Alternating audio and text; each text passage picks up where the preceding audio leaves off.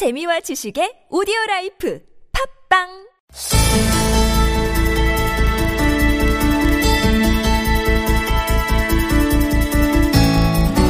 네, 이번에 하늘이 아니라 여의도로 한번 가보겠습니다. 새누리당의 이정현 새 대표 행보가 연일 화제가 되고 있는데요. 이 대표가 되자마자 최고위원회 회의를 비공개로 바꿨죠. 그리고 중요 사안에 대해서는 대변인을 통하는 게 아니라 직접 브리핑을 하고 있습니다. 뭐 이것 말고도 여러 가지 행보를 두고 여러 가지 이야기 나오고 있고 논란도 좀 되고 있는데요. 자, 이런 행보 새누리당의 중진은 어떻게 평가하는지 들어보는 시간 마련했습니다. 사선의 정우택 의원 전화 연결합니다. 여보세요. 네, 안녕하십니까? 네네, 안녕하세요, 의원님. 오랜만입니다. 자, 네. 먼저 이전부터 좀 여쭤보겠습니다. 광복절 특사 발표가 됐는데요. 어떻게 평가하세요? 네. 굉장히 역시 우리 박 대통령께서는 이제 좀 절제된 사면을 하시는 것 같다. 네. 이런 생각이 좀 들고요. 네. 대신 우리 이번에 기업인도 이번에 중소기업인이라든지 또 좀 CJ 같은 대기업도 포함이 되긴 했습니다만은 네. 주로 영세 분들에 대한 사면의 혜택이 네. 이번에 예전에 해오던 방식대로 네. 좀 절제된 사면을 하셨다, 저는 이렇게 보고 있습니다. 절제됐다라는 평가는 재벌 총수 중에는 이재현 CJ 회장밖에 들어가지 않은 점, 바로 이 점 때문입니까?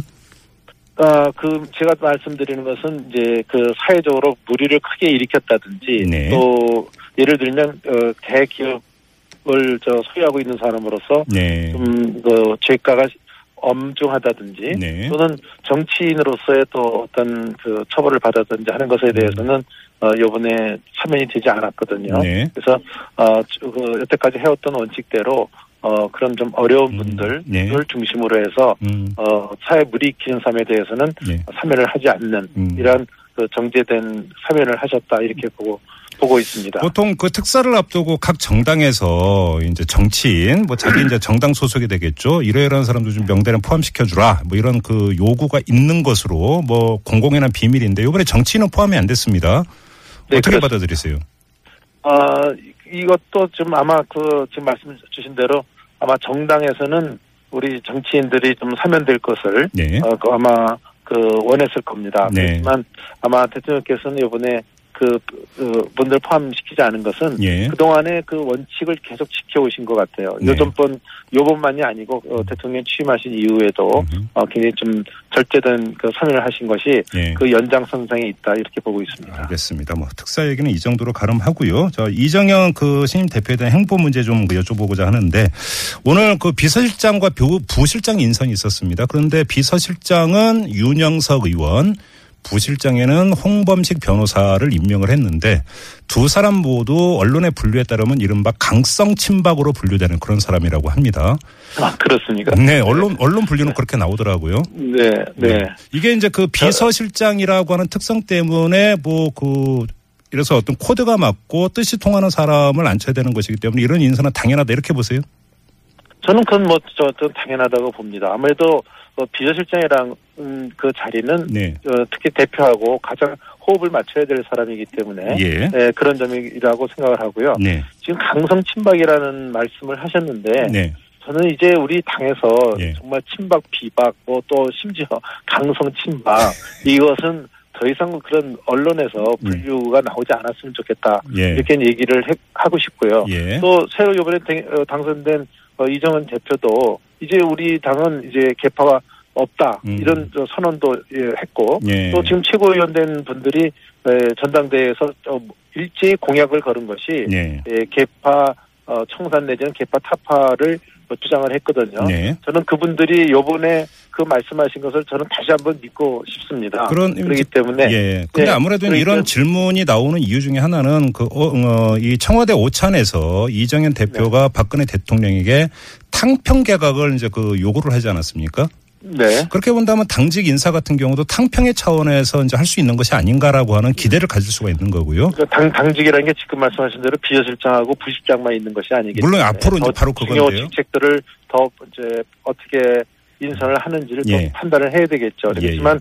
지금 비서실장과 또 이 문제에 대해서는 저는 그렇게 생각을 하고 있고요. 네. 아까 말한 대로 진짜 상평 개각까지 주장한 사람이 예. 이번에 적재적소에 우리 당직 인선을 하지 않는다라면 예. 더 넌센스가 아니겠습니까? 그렇죠. 뭐 사무총장 인선이라든지 이제 그 인선은 좀 더 지금까지 두고 지켜봐야 되는 이런 문제다.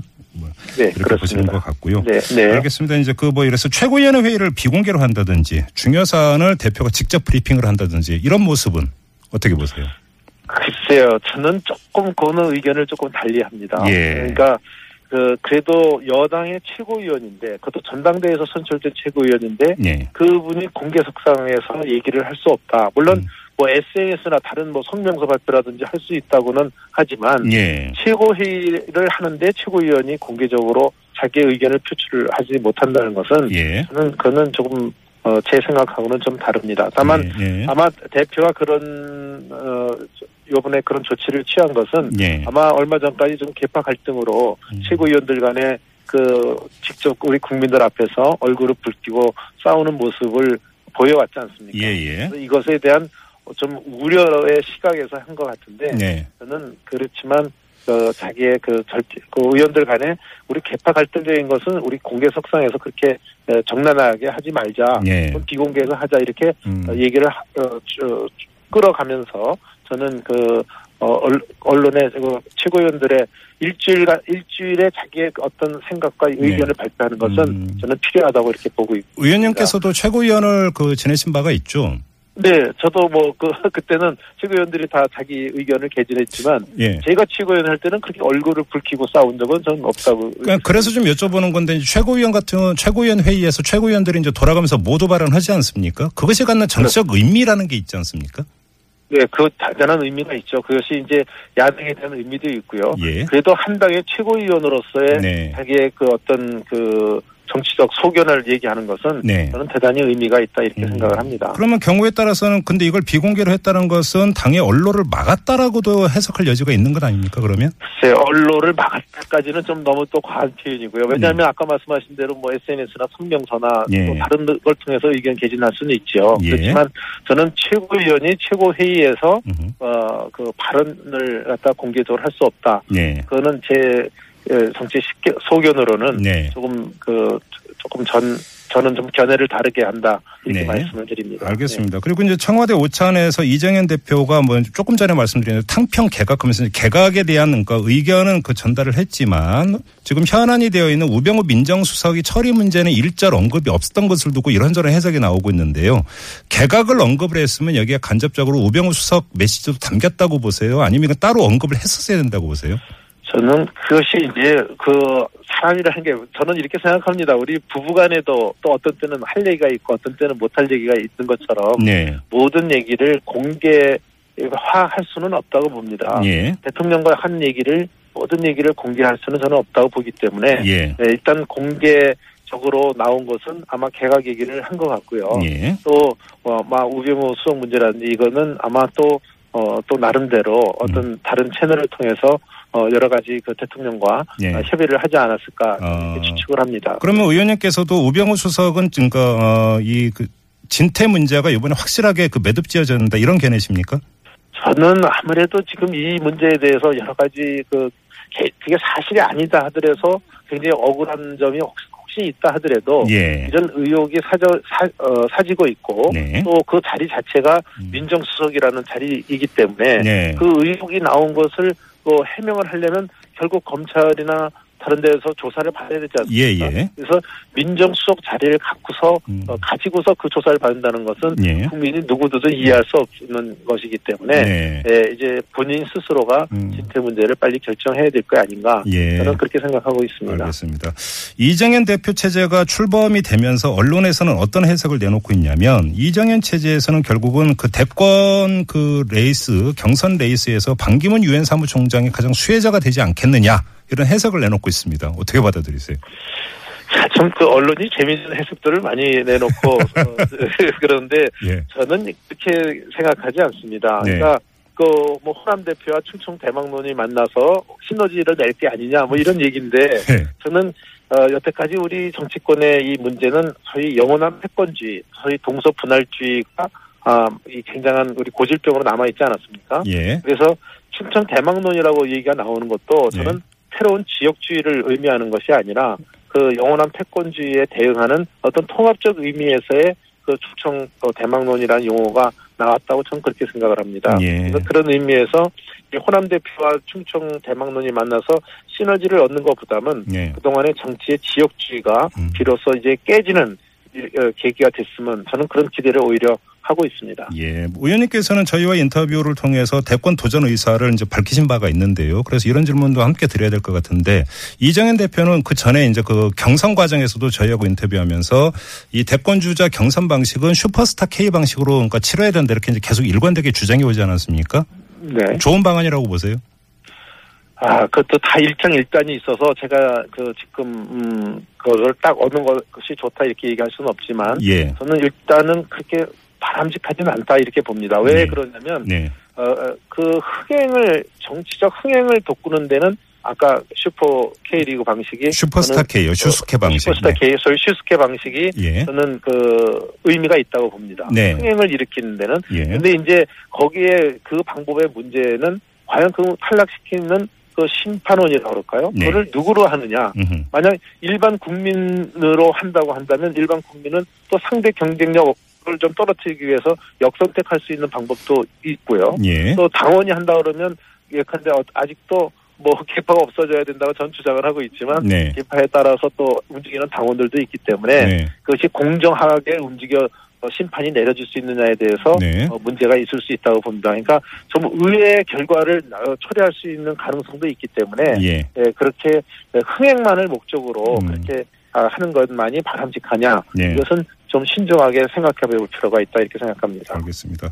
김무성 전 대표가 이른바 지금 이제 민생 투어를 하고 있지 않습니까? 이제 국회 네. 밖에서 이제 그 이렇게 전국을 돌면서 민생 투어를 하고 있는데 이런 행보는요 어떻게 보세요? 저는 뭐 정치인이 그 정치적 행보를 하는 것에 대해서 개인적으로 평가를 하는 것은 바람직하지 않다고 저는 보고 있습니다. 예. 특히 그 민생 현장을 보고 거기서 현장의 목소리에서 답을 얻으려고 하는 그런 자세는 저는 바람직한 자세로 보고 있습니다. 그런데 예. 다만 제가 여기서 한 가지 좀 첨언을 한다고 한다면 예. 적어도 대권에 도전하는 분이라면 예. 저는 정책을 갖고 국민들에게 어떻게 어필하겠느냐는 예. 소위 콘텐츠를 가지고 접근하는 것이 예. 더 바람직하지 않나 이런 예. 생각을 좀 갖고 있습니다. 그럼 이거는 사실은 어떤 내용에 빠진 이벤트다 이렇게 평가하시는 거네요? 뭐 보는 각도에 따라서 여러 각도가 있을 수 있겠죠. 예. 제가 어디 다른 데서도 얘기를 했습니다만은 네. 좀 뭐 이렇게 수염을 길고 다니는 모습, 네. 뭐 속옷을 손수 빠는 모습 이런 네. 것들이 네. 비춰지는 것은 조금 그런 것 같은 인상이 있어서 지금 뭐 애둘러서 말씀하시는 것 같은데 일종의 정치적 쇼맨십이다 이렇게 평가하시는 거 아닙니까? 네, 그렇게 보는 측면이 보이죠. 아무래도 그렇게 하면요. 그래요. 네, 그래서 아마 그런 것보다는 뭐 순수한 의미에서 민생의 목소리, 현장의 목소리를 듣기 위해서 네. 그런 다니신다 이렇게 보고 있습니다만은 네. 또 일부 그런 측면에서도 뭐 오해를 살 수도 있지 않느냐 이런 것을 지적하고 오히려 콘텐츠 있는 그 실력 있는 정치 대권 지도자가 네. 되기를 저는 바랍니다. 알겠습니다. 마지막으로 어제 저희가 이준석 전 비대위원하고 인터뷰를 했는데요. 이준석 네. 전 위원 같은 경우는 이제 그 당내 이 대선 후보 경선 구도와 관련해서 네. 이 대통령 의중을 반영해서 친박이 후보를 포섭할 거다 이런 전망을 하던데 어떤 견해세요?